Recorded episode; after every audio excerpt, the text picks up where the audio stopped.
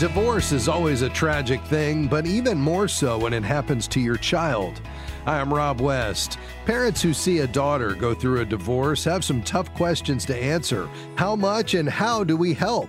Financial teacher Ron Blue joins us today with his views on the topic. Then it's on to your calls and questions at 800 525 7000. That's 800 525 7000.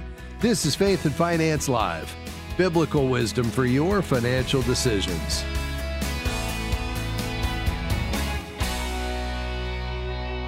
Well, Ron Blue doesn't really need an introduction, but I'll give him one anyway. He's uh, co founder of Kingdom Advisors, author of a shelf full of books on biblical finance, a mentor of mine, and a dear friend in Christ. Ron, great to have you back with us. As always, Rob, terrific to join you. Appreciate the invitation.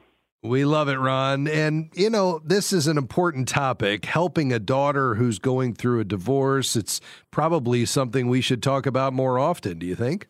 Yeah, I do. It, unfortunately, you know, 50% of marriages end up in divorce, and it's a, something that is becoming more and more common uh, in our society. So divorce is very real, and uh, yeah. it'll be good to talk about it a bit. Yeah, it will. And I know you would agree that being a single parent is one of the hardest jobs there is. And financially, it's really challenging.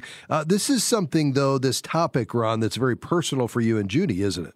Yeah, it is. Our uh, third child, uh, a daughter, uh, went through a divorce uh, after just a few years of marriage. And she had uh, one son that was born kind of during the divorce process.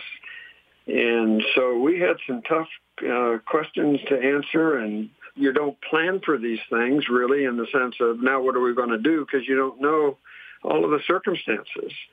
Yes. So I, we did go through that, and we could spend a lot of time talking about what we learned.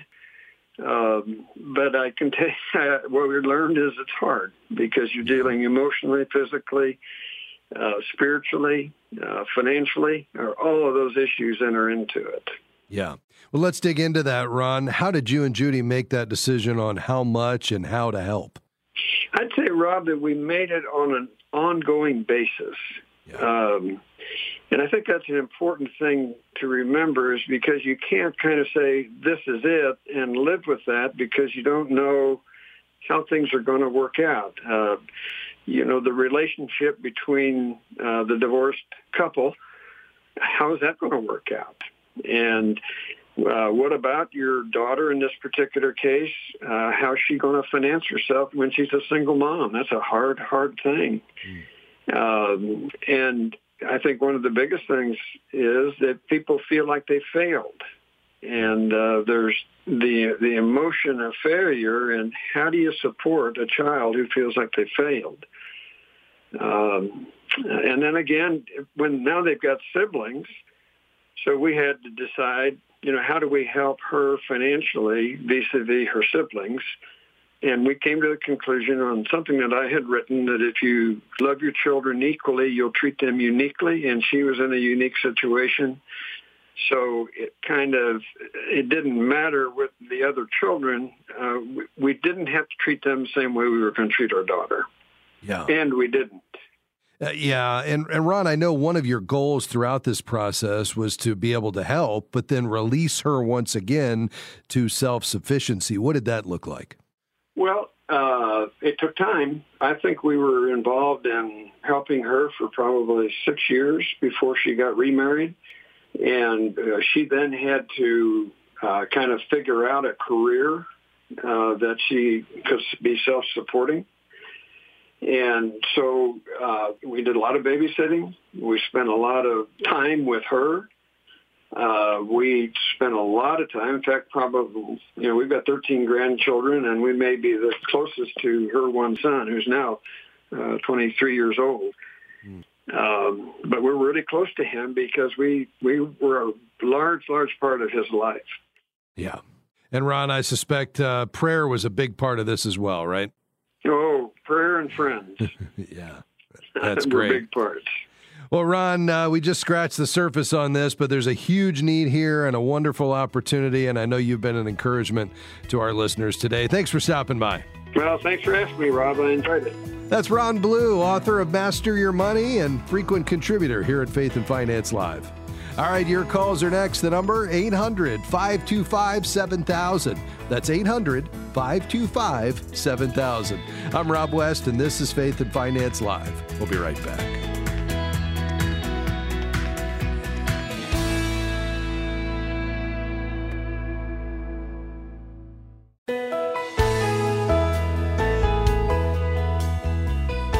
The opinions offered during this program represent the personal or professional opinions of the participants, given for informational purposes only.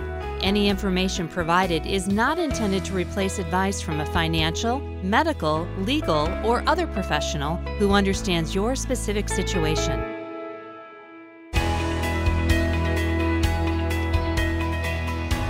Well, it's nice to have you with us today on Faith and Finance Live. I'm Rob West, and this is the program where we answer your financial questions, help you apply biblical wisdom to what you're considering in your financial life. So, uh, the only thing left is for your phone call 800 525 7000. We've got, let me count them up, five lines remaining 800 525 7000. We'd love to hear from you today.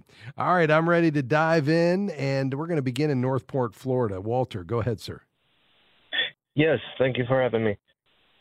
Uh, so I am 31 years old. I started my career uh, for assisted living community. Then I had another job at um, heating and cooling, and then I married my wife and moved to uh, Florida. Worked at a hospital. And now I'm at a different hospital. Every job I've had a 401k or some kind of benefit which I haven't done so good in keeping up with. And my question is because I'm thinking to get a financial advisor or someone to help me out, but how do I really wrap my head about uh, keeping track of all my money? Yeah, and specifically, uh, just a financial plan, Walter, or an investment strategy, or all of the above? Yeah, all the above. Okay. Yeah. Well, I think you're in a great spot to go ahead and engage with a financial advisor. You know, a lot of times we think that, well, we need, you know, 500, a million dollars, uh, you know, in order to be able to engage an advisor. And that's just not true. Uh, you know, there's planning functions that a financial advisor can offer early, even while you're still building wealth. And then at some point, they can step in and help you manage it uh, either just giving you some counsel if it's in a 401k or actually through direct management if uh, you know you have enough assets outside of a 401k that uh, you know you meet their minimums and so forth. But i think you're in a great spot to do some planning just to look at okay where are we at in our financial life in terms of you know are we offsetting the risks that exist with the proper amounts of in, and types of insurance? Uh, you know what are we doing toward retirement? What's our ultimate finish line and are we on track for that? What vehicles are we saving in? What about lifestyle and cash flow and do we have a plan to to handle that? If you have kids what about college savings and you know then you've got your estate plan and making sure that you've got a valid will and you've thought through some of those decisions even in your 30s you need that. Um, so there's a host of things that can be covered as well as minimizing taxes. And that's where a financial planner would often do what they call a comprehensive financial plan that would really look at all of these things that they would you know deliver to you. And then over time they can serve a valuable role for accountability because you know they can ask you hard questions and they can you know keep you all accountable to your goals uh, you know it's a great person to be able to ask your spouse questions too and you know allow you all to kind of work through uh, you know your goals and plans and make sure that there's somebody there walking alongside you. So where i would go next walter if you don't have somebody in mind is to our website at faithfi.com that's faithfi.com and it, right there at the top of the page you can click the button that says find a cka and uh, do a zip code search for a certified kingdom advisor. I'd interview two or three, make sure you're a good fit for their practice, and then um, I think that'll give you what you're looking for. Okay, great. Thank you so much. Yeah, I've seen there's tools I need. Um, working full time, I just can't manage myself. I guess all the resources and everything out there. So thank you for that. Well, there's uh, wisdom and a multitude of counselors, uh, Walter. So I think this is a great time for you to take advantage of that. Thanks for calling today. We appreciate you being on the program. Uh, let's uh, go to Memphis. Hi, Helen. Go right ahead. Uh, thank you for taking my call. I have a question about a friend that is very deep in debt, a Christian friend. And I try to get this person, I'm like, you know, it's great being debt free. I want that for you. And he spends kid you not, two hundred dollars a month on bank fees. You know, mm. withdrawals from ATMs or things that have bounced or whatever. And I just, uh, he makes a good income. I just can't seem to impress on him how great life would be if he didn't have any debt and he didn't have to throw his money away. I was wondering yes, if ma'am. you can help me in some way to, to encourage him. Yeah.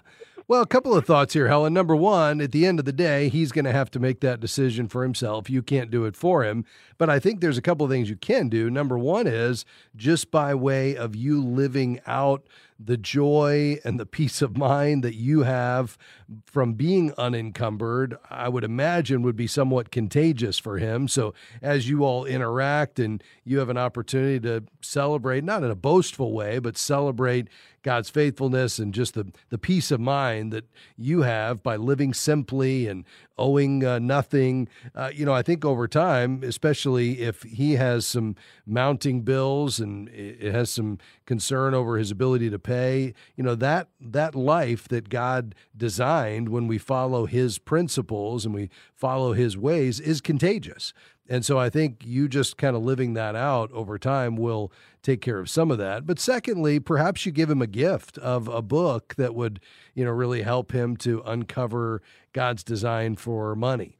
And so I'd love to send you um, Perhaps uh, Howard Dayton's book, um, uh, Your Money Counts, I think could be a great one. It certainly addresses this topic of debt from a biblical perspective, but it covers a host of other issues from lifestyle and spending plans to, you know, even uh, talking about generosity and just really kind of is a great primer for biblical money management, Helen. And perhaps you give him that as a gift uh, you know, next time you see him and just say, hey, I found this to be useful. I want to pass it along. And if he's a reader, maybe it'll be something that blesses him. But I think beyond that, uh, you know, there's probably very little you can do other than, you know, praying for him that God would uh, grip his heart around the opportunity to be faithful in money management. Mm-hmm. I agree with you. I was just, uh, I, it just distresses me. I'm debt free, and it is a blessing. The Lord has really blessed me. I know it is, and I'm delighted you shared that with our listeners today. And uh, I appreciate your burden for your friend, and I'm I'm confident that your presence in his life will be an encouragement to him. And uh, as you live out the ways of Jesus, uh, hopefully uh, he will uh, be impacted by that and want to pursue that in his own life. So, Helen, stay on the line. We'll get uh, your information. I'll get a copy of Your Money Counts from Howard Dayton in the mail to you. It'll be our gift to you. We appreciate your call today. Well, folks, so we're going to head into our first break here in, in just a moment, but we do have some lines open today. So if you have a financial question, you'd love to wrestle with it, uh, we'd uh, love to talk to you about it. You can call 800 525 7000. You know, here's the goal on this program we want to help you see God as your ultimate treasure and money a tool to accomplish God's purposes. Think about this. You know, money is a good gift, a creation from the Lord. The problem is when we worship the creator, excuse me, when we worship the creation over the creator, it's a distorted picture. And that's what happens when sin enters the equation. So, our goal is to renew our minds with Scripture, to maintain an eternal perspective, to make God our ultimate treasure. And then everything else falls into place, including money. But we've got to, you know, push away the world's message that says your self worth is equal to your net worth, that says you deserve to have these things, that says money will occupy and satisfy places that God was only intended to occupy. Let's do that together as we talk about a biblical worldview of money right after this break. We'll be right back.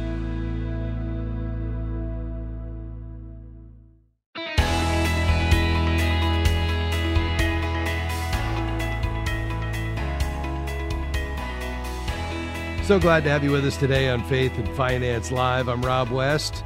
We're taking our calls and questions today. All the lines are full. So if you get a busy signal, just uh, be patient. We'd love for you to get through, but sit back and enjoy these uh, great questions that we have coming in.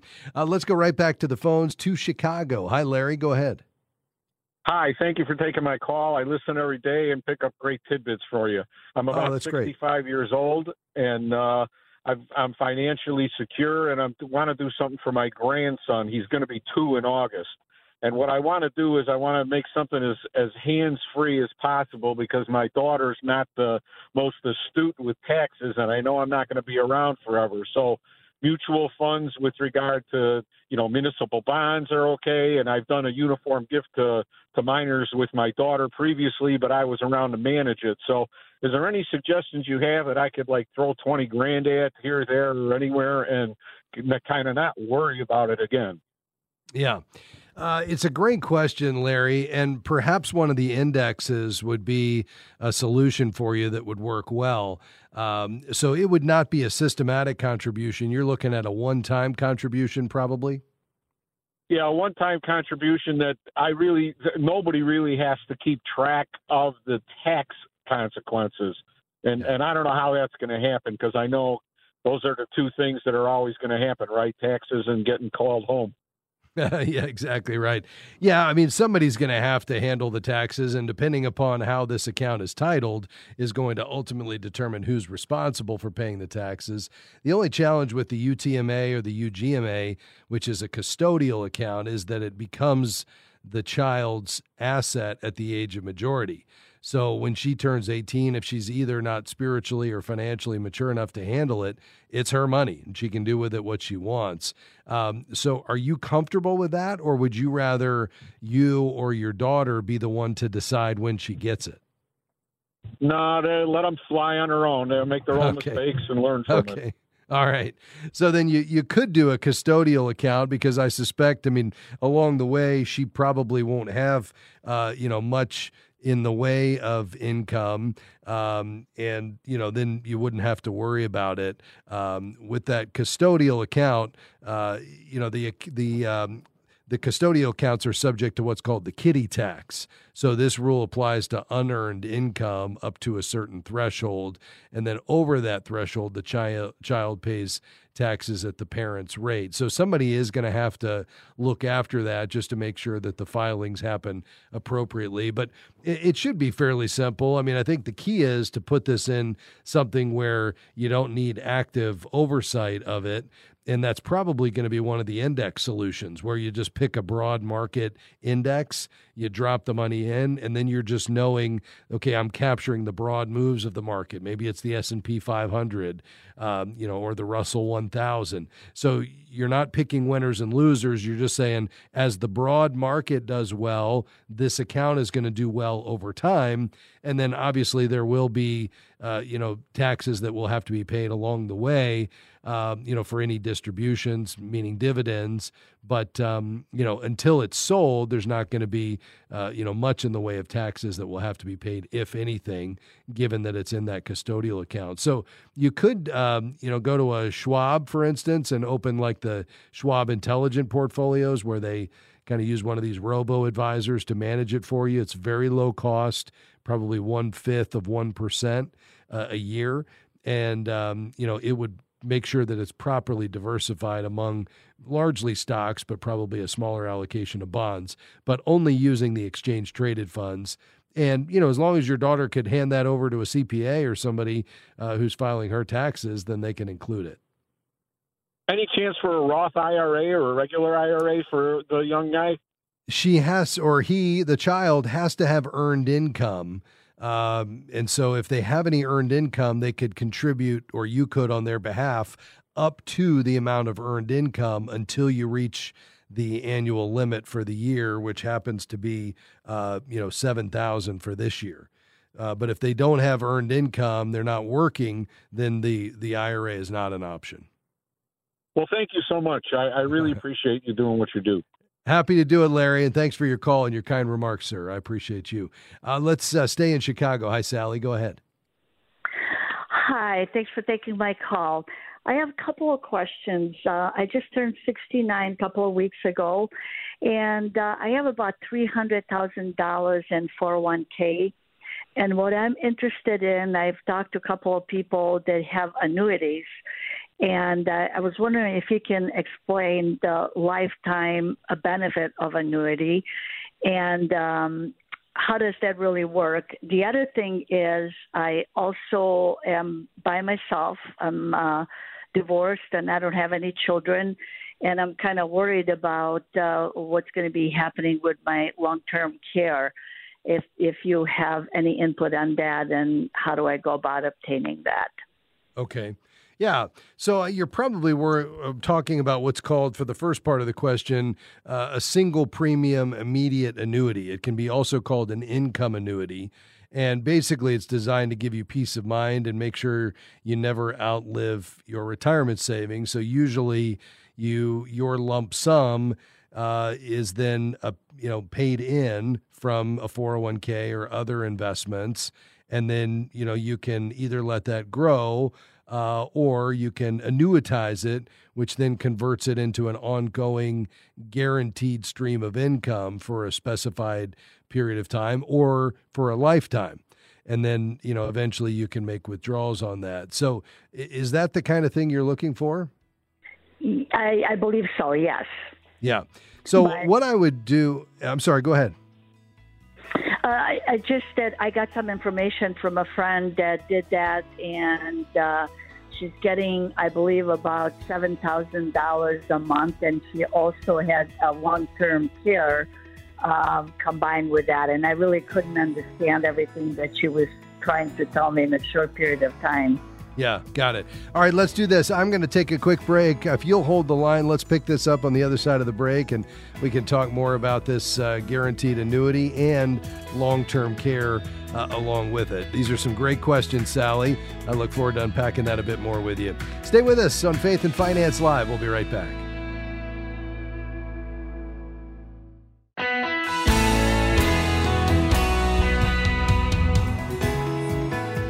Great to have you with us today on Faith and Finance Live. I'm Rob West. We're taking your calls and questions today. All the lines full, so we're going right back to the phones. Before the break, we were talking to Sally in Chicago. Uh, she's got almost 300,000 in a 401k. She just turned 69. Uh, she's looking to get an annuity that would pay her an income stream. Her friend has an annuity that also has long term care included. And she's wondering uh, about whether or not that makes some sense. And Sally, as I was sharing uh, before the break, you know, some of the benefits of annuities are being able to take uh, a lump sum like you have convert it to um, a, a, guaranteed return, which gives you peace of mind, and you get tax deferral as it's growing. So it's continuing to grow in a tax deferred environment, just like you are in the 401k. And then at some point down the road, you could uh, convert that to an income stream, or you could do it right away if you needed the money right now. Uh, the other option is what you referred to as uh, adding long term care. Uh, you know, a lot of times these will be called long term care annuities. And basically, it's just a combination of one of these fixed annuities with long term care insurance. Um, and so, eh, you know, the benefit there is that number one, the underwriting is more liberal. So, traditional long term care insurance insurers are pretty strict about who they'll insure. Uh, the long term care annuities aren't as stringent. So, that's a benefit. You continue to get the, the tax deferral and then normally you would you know take out the interest from an annuity and it would count as taxable income. But if you take it as long-term care insurance benefits that's not taxable.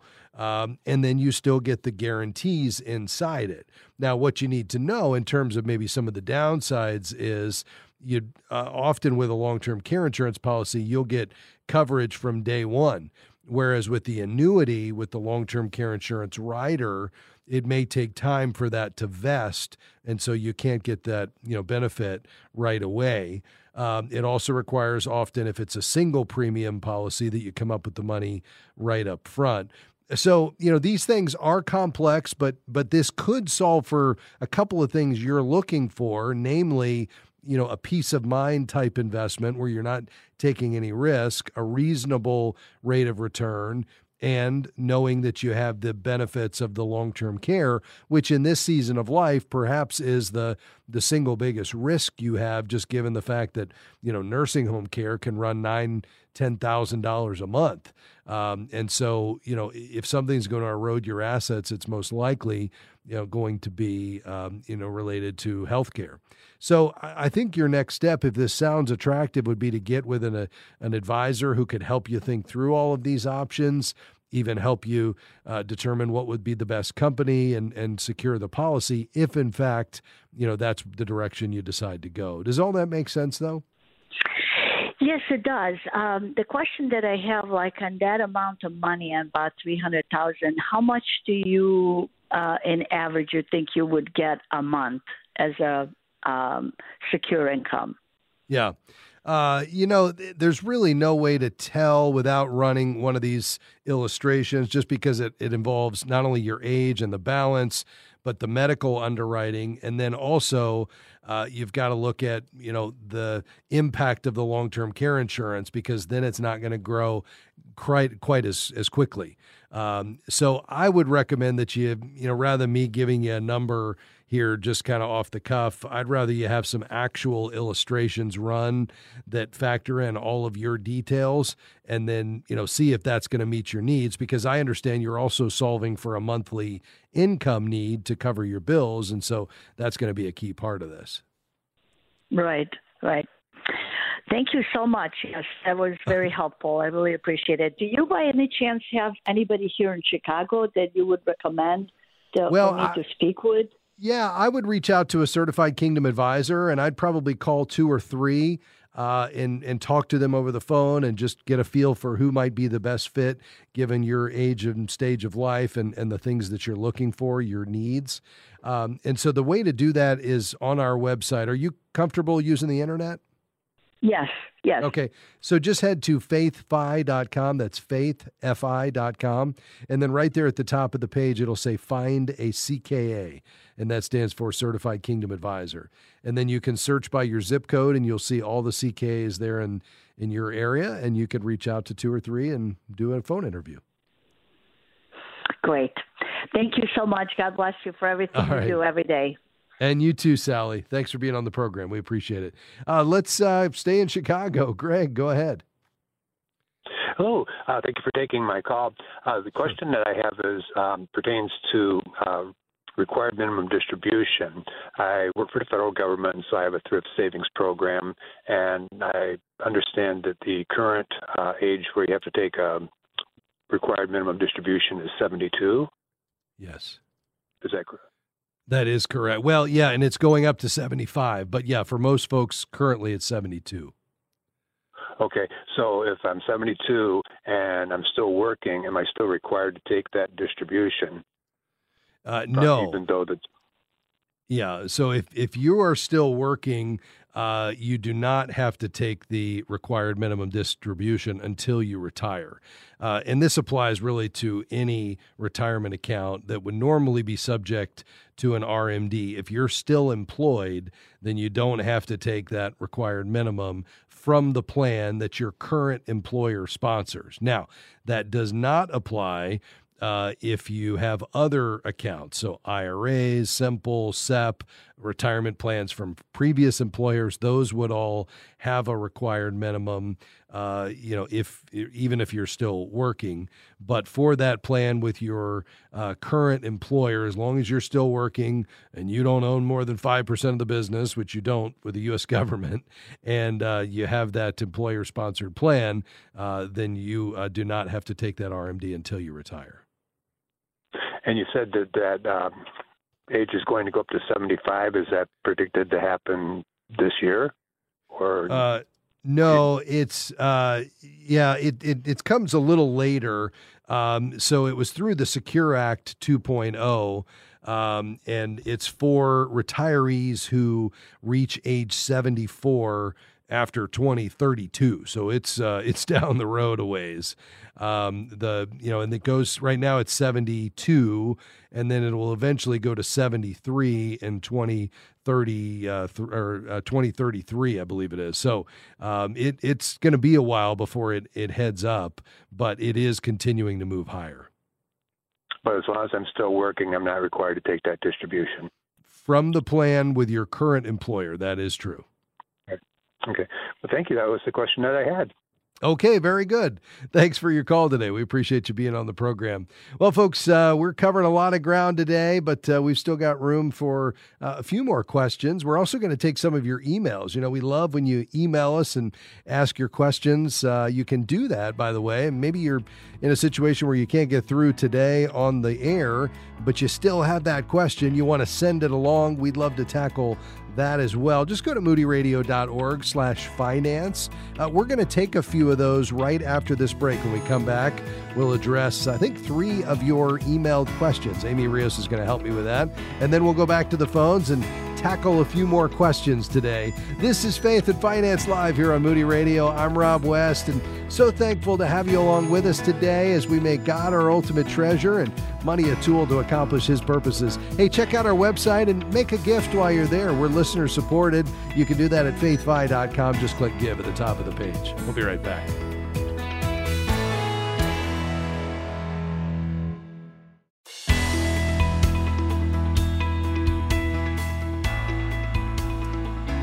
Great to have you with us today on Faith and Finance here on American on Moody Radio. I'm Rob West. Uh, let's head to uh, take some of your emails today before we go back to the phones. As I mentioned, uh, feel free to send these along whenever you have them. If you have a question you're not able to get through on the radio, you can just send that to us. Go to moodyradio.org/finance. You can type it in and Amy, I understand you have a few of them today, right? I have three more for you today. Right. And you ready to get started? Let's do it. Okay. First off, we've got Mark. He writes, "My house is worth about seven hundred and fifty thousand dollars, and we owe one hundred and forty thousand left on that thirty-year mortgage. The interest rate is five point six two five percent. If mortgage rates drop, at what point should I consider refinancing at a lower rate?" Oh, yeah, that's a great question. And, you know, Amy, a lot of people are going to be thinking about this because in the last year they've locked in these rates that are much higher. Certainly. And now we're expecting them to start falling. So everybody's going to wonder what's that right time to uh, to refinance. So, uh, number one is I would say, just as a rule of thumb, uh, try to get at least a percent and a half reduction before you do it. So, you know, I would be looking to get maybe four and an eighth before you refinance. And the reason is that the cost of refinancing can run you 3% or more. Um, you know, so you have a $200,000 home, uh, you know, that's $6,000 just in fees to refinance. And so you obviously have to be able to recoup that. So, first rule of thumb is let's get, excuse me, at least a point and a half in terms of reduction of the interest rate. The second piece is uh, you probably want to make sure that you're going to stay in the home just based on everything you know today for at least another five years. So I think, Mark, your goal is to get to four and a quarter. Uh, and be able to stay five years beyond that. That's probably not going to happen this year. We're probably looking at next year at the earliest. Okay, good rules of thumb to keep in mind. So, next, Jane says, My husband and I recently moved cross country for a new job. We have 350,000 from the sale of our home in the bank. We are renting for $2200 a month and we're praying about how long we'll stay in this state, but we're not sure. So, average home um, costs here are about 40,000, oh, excuse me, 400,000 for 40,000 would not be. That'd be great. that would be great. No, nothing to complain about there. So about 400,000, but our rent is just outrageous too. So what do you recommend? Yeah, I did hear just as a sidebar, Amy, that, and I actually looked it up because I was fascinated by mm-hmm. it. Amazon is actually selling houses now. Seriously? Uh, yeah. So for I think it's nineteen thousand, they'll deliver it, and you kind of it's it's a tiny house, okay. but literally the walls like pop out, and you've got a house and a, you know wow. apparently a lot of younger folks are buying, buying these you got to have a piece of property to put it on though, you do right? you, you know? do that's right yeah absolutely but yeah fascinating check it out uh, so this is a great question jane and it's a tough decision and i think the key there was when you said we're praying about how long we'll stay in this state but we're not sure so, as much as I'd love for you to own a home and be able to take advantage of the rising home values, and I don't want you to throw that $2,200 a month in rent away. I also don't want you to spend, you know, five or 6% in fees to buy a $400,000 home, even though you have a lot of money to put down only to turn around and decide this isn't the place for us. So I would say you probably want to think in terms of staying there for at least five years, preferably seven, before it's worth it uh, to buy that home. Otherwise, I'd likely just keep renting. And, you know, we did a program recently, Amy, where we talked about this idea yeah. of renting versus buying. You know, for a long time, we've always said buy, buy, buy, as long as you can afford it. Don't get overextended. And now, just because you know home prices are so high on top of high interest rates, this is one of those temporary, unique seasons where it actually might make sense to rent. Yes, and just as you emphasized earlier, you know, and the the person who wrote the email here, I lost her name.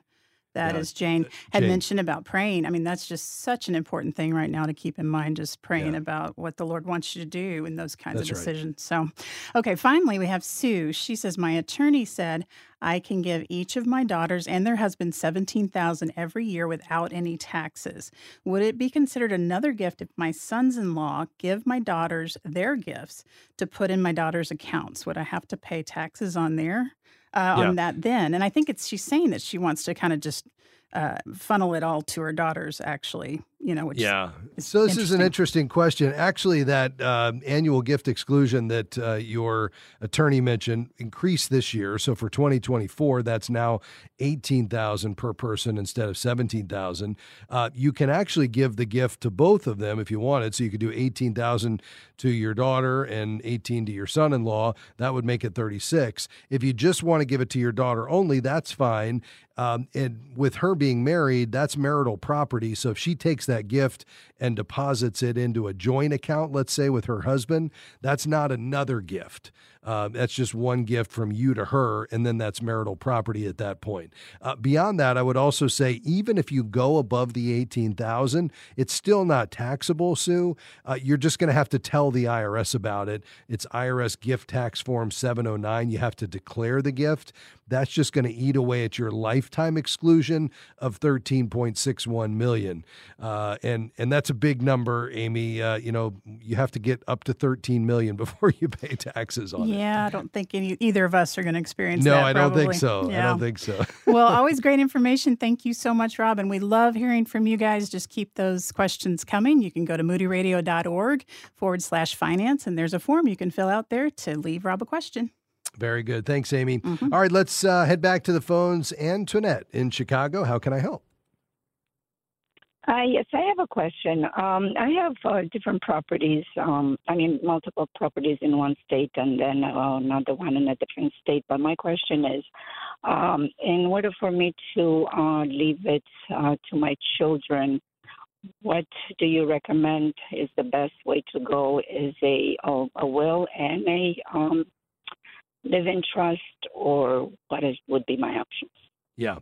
Yeah, it's a great question. And when you have the key, I think, to your question here, Antoinette, is multiple properties, especially in separate states. I think a living trust or what's also called a revocable trust could be a great option for you. Uh, revocable meaning you can change it at any time. And it's a great way to pass property outside of probate and to you know have somebody a trustee step in and manage those properties until they're sold uh, you know through uh, the the trust itself if you're incapacitated or unable to do that um, so I would talk to your uh, real estate, or excuse me, your estate planning attorney about this. Whoever drafted your will, I still would have a valid will. You always want a will. That's going to cover anything not in the trust, including your personal effects and furniture and things like that. But with multiple properties, uh, a revocable trust can make a lot of sense. Probably run you somewhere two, three thousand dollars to put into place, and then you'd have to retitle the homes, the properties in the name of the trust. But it can create for some really efficient and effective wealth transfer at death. Okay, so revocable trust, and definitely it's good to have a will. Absolutely, yes, ma'am. Okay, uh, and then if they uh, with them when they have to be distributed, uh, how would that work after that? Uh, yeah, it would be according to the trust document. So you would give instructions in the trust as to what's to happen. Normally, it would just be liquidated. So the trustee that's named in the trust, remember, all this with the trust is happening outside of the probate court. So it's not subject to the probate process. The trustee would then be charged with the responsibility of if this is what the trust said, uh, you know, distributing the assets, including, uh, you know, selling the properties if that was the plan, and then distributing the proceeds to whoever is named in the trust as the beneficiaries. Um, so all of that would be spelled out in the trust. Now, if you wanted to keep the properties beyond your life, and that was the plan, they could continue to stay on in the trust so long as you had a plan to maintain them and you know cover the expenses associated with them, and you know there would need to be assets in the trust to to maintain the properties. Uh, but typically, they'd be sold, and the trustee would take care of that for you. And then uh, the so my children then would have to pay the the once it's let's say liquidated sold, then each individual whatever percentage they get, they have to pay the taxes. Correct? Yeah, but there wouldn't be any taxes until you get above thirteen million dollars. Uh, there's no inheritance tax. Uh, well, there is no inheritance tax. The estate tax uh, doesn't kick in until your estate's above thirteen million dollars today. So as long as your estate, uh, total estate, all the assets are less than 13 million, uh, there is no uh, estate tax to be paid, and they wouldn't pay any tax on it by inheriting it either. Okay, so it's a revocable trust, and uh, that can that is good for any state. Uh, yes, it is. Uh-huh. Uh, although I would check with the attorney in your state to draft it because state laws do apply. And because these properties are in multiple states, your attorney will be able to make sure that the language is such that it's appropriate to cover the laws of the state. But yes, that revocable trust can hold properties from multiple states. Would you be able to um, recommend someone that I could speak to? Yeah, you know what I can do? I don't have a specific attorney, but I will say that any of our certified kingdom advisors there in Chicago uh, could refer you to a godly estate attorney. So I would just reach out, uh, go to our website, faithfi.com, faithfi.com. Right there at the top of the page, click uh, Find a CKA put in your zip code, and then I would call, you know, any one of those certified kingdom advisors and say, listen, I need an estate planning attorney, and it's my understanding you can refer me. They all would have one or two that they work with and could make that referral. And again, the the website is again what? Uh, it's at faithfi.com. So that's faithfi.com. Okay. And then click find a CKA. Okay, thank you. All right. Thanks for your call today. D, I'm so sorry we didn't get to your call. I'd love to get you on the program tomorrow. Uh, stay on the line. Our team will try to get you scheduled for that broadcast. Thanks for uh, attempting to join us today. We'll hope to talk to you real soon. Uh, that's going to do it for us today, folks. We're so thankful for our team. I certainly couldn't do this without them. Laura, Amy, you heard from her today, Dan, and Jim. Uh, thankful for the rest of the team as well behind the scenes that makes all this possible. Faith and Finance Live is a partnership between Moody Radio and Faith Fi. We'll see you tomorrow. Bye bye.